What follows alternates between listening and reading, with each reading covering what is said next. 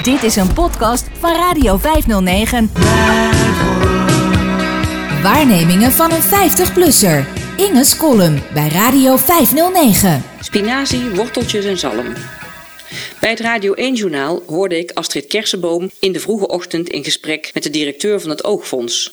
De naam van deze vrouw zei me niets, maar het is een vlotgebekte mevrouw die duidelijk een mediatraining heeft gehad. Ze weet het goed te vertellen, zoals we vroeger thuis zeiden.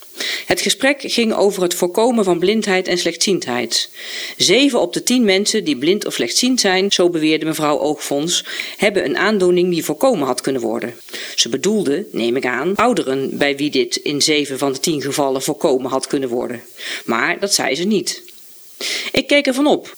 De mevrouw betoogde monter hoe onbegrijpelijk het is dat we wel twee keer per jaar naar de tandarts gaan, ook als er niets mis is met ons gebit, maar dat regelmatige controle van onze ogen veel minder gebruikelijk is. O, zo belangrijk, want anders, zo orakelde mevrouw onheilspellend, dan gaat het licht uit en dat is verschrikkelijk. Astrid had er niet van terug. Ik ook niet en ik verslikte me haast in mijn eerste kop thee van de dag. En gezond eten, zo kwinkeleerde mevrouw Oogfonds verder. Dat was ook enorm belangrijk. Astrid vroeg natuurlijk wat er dan gegeten moest worden.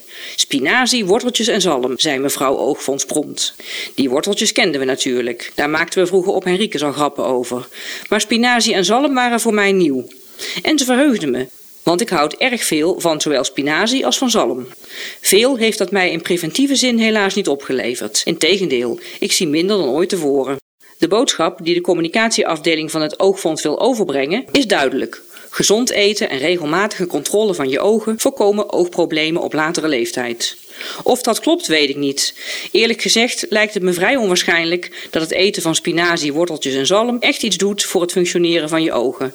Maar goed, laat ik die discussie niet aangaan, ik ben geen medicus. Het controleren van je ogen helpt in die zin natuurlijk wel dat het afwijkingen in een vroeg stadium kan opsporen en daarmee ernstiger schade voorkomen. Prima om daarop te wijzen. Ga vooral naar de opticien, de optometrist of de oogarts. Een visuele handicap is echt heel onhandig en raad ik niemand aan. Toch bleef ik wat in verwarring achter bij mijn ontbijt. Iets aan het verhaal deugt niet. Maar wat precies? Ik denk dat het een suggestie van maakbaarheid is. Als je braaf bent, gezond leeft, niet rookt, veel beweegt en veel groente en fruit eet, als je je ogen regelmatig laat controleren, dan overkomt je niets en word je ongestoord oud. Dat kan zijn, maar dan geldt ook het omgekeerde. Als er toch iets misgaat met je ogen, dan kan dat wel eens je eigen stomme schuld zijn. Dan heb je te veel gerookt. Was je te laks om bij de opticien binnen te lopen of heb je te weinig worteltjes gegeten? Dat kan niet kloppen. Het lijkt me behoorlijk schadelijk voor het imago van blinde en slechtziende mensen van alle leeftijden als bij het grote publiek de indruk ontstaat dat dit een te voorkomen handicap is. Want dat het alleen om ouderdomsklachten gaat, ontgaat de meeste mensen natuurlijk. Mevrouw Oogfonds vond dat blijkbaar ook een nuancering die de boodschap nodeloos zou vertroebelen.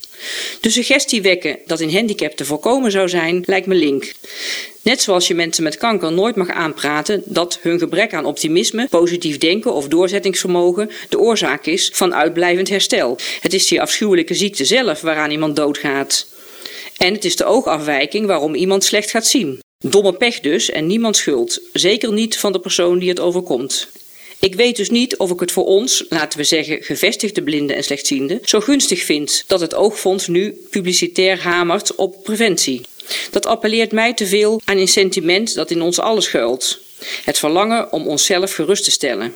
Ik eet goed, ik beweeg als een gek, ik loop elke maand bij een brillenwinkel binnen. Mij kan niet gebeuren. Die blinden, dat zijn de anderen. Dat ben ik niet, want ik ben braaf en dus treft mij het noodlot niet. En als het de anderen zijn, dan blijft het veilig. Dan kun je je daar makkelijk van distancieren.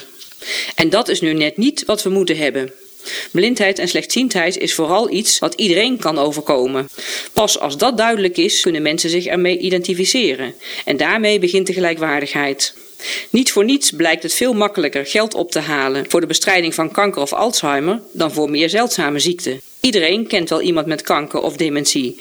Beter nog, iedereen kan kanker of dementie krijgen. Zo redenerend moeten we de angst voor blindheid en slechtziendheid er dus inhouden en juist niet aan preventie doen. Meer blinden en slechtzienden in het straatbeeld graag. Als iedereen het kan krijgen, en dat ook echt gebeurt, kan geen ziende zich nog superieur voelen. Wil je Inge's column terugluisteren? Download onze gratis app of ga naar radio509.nl.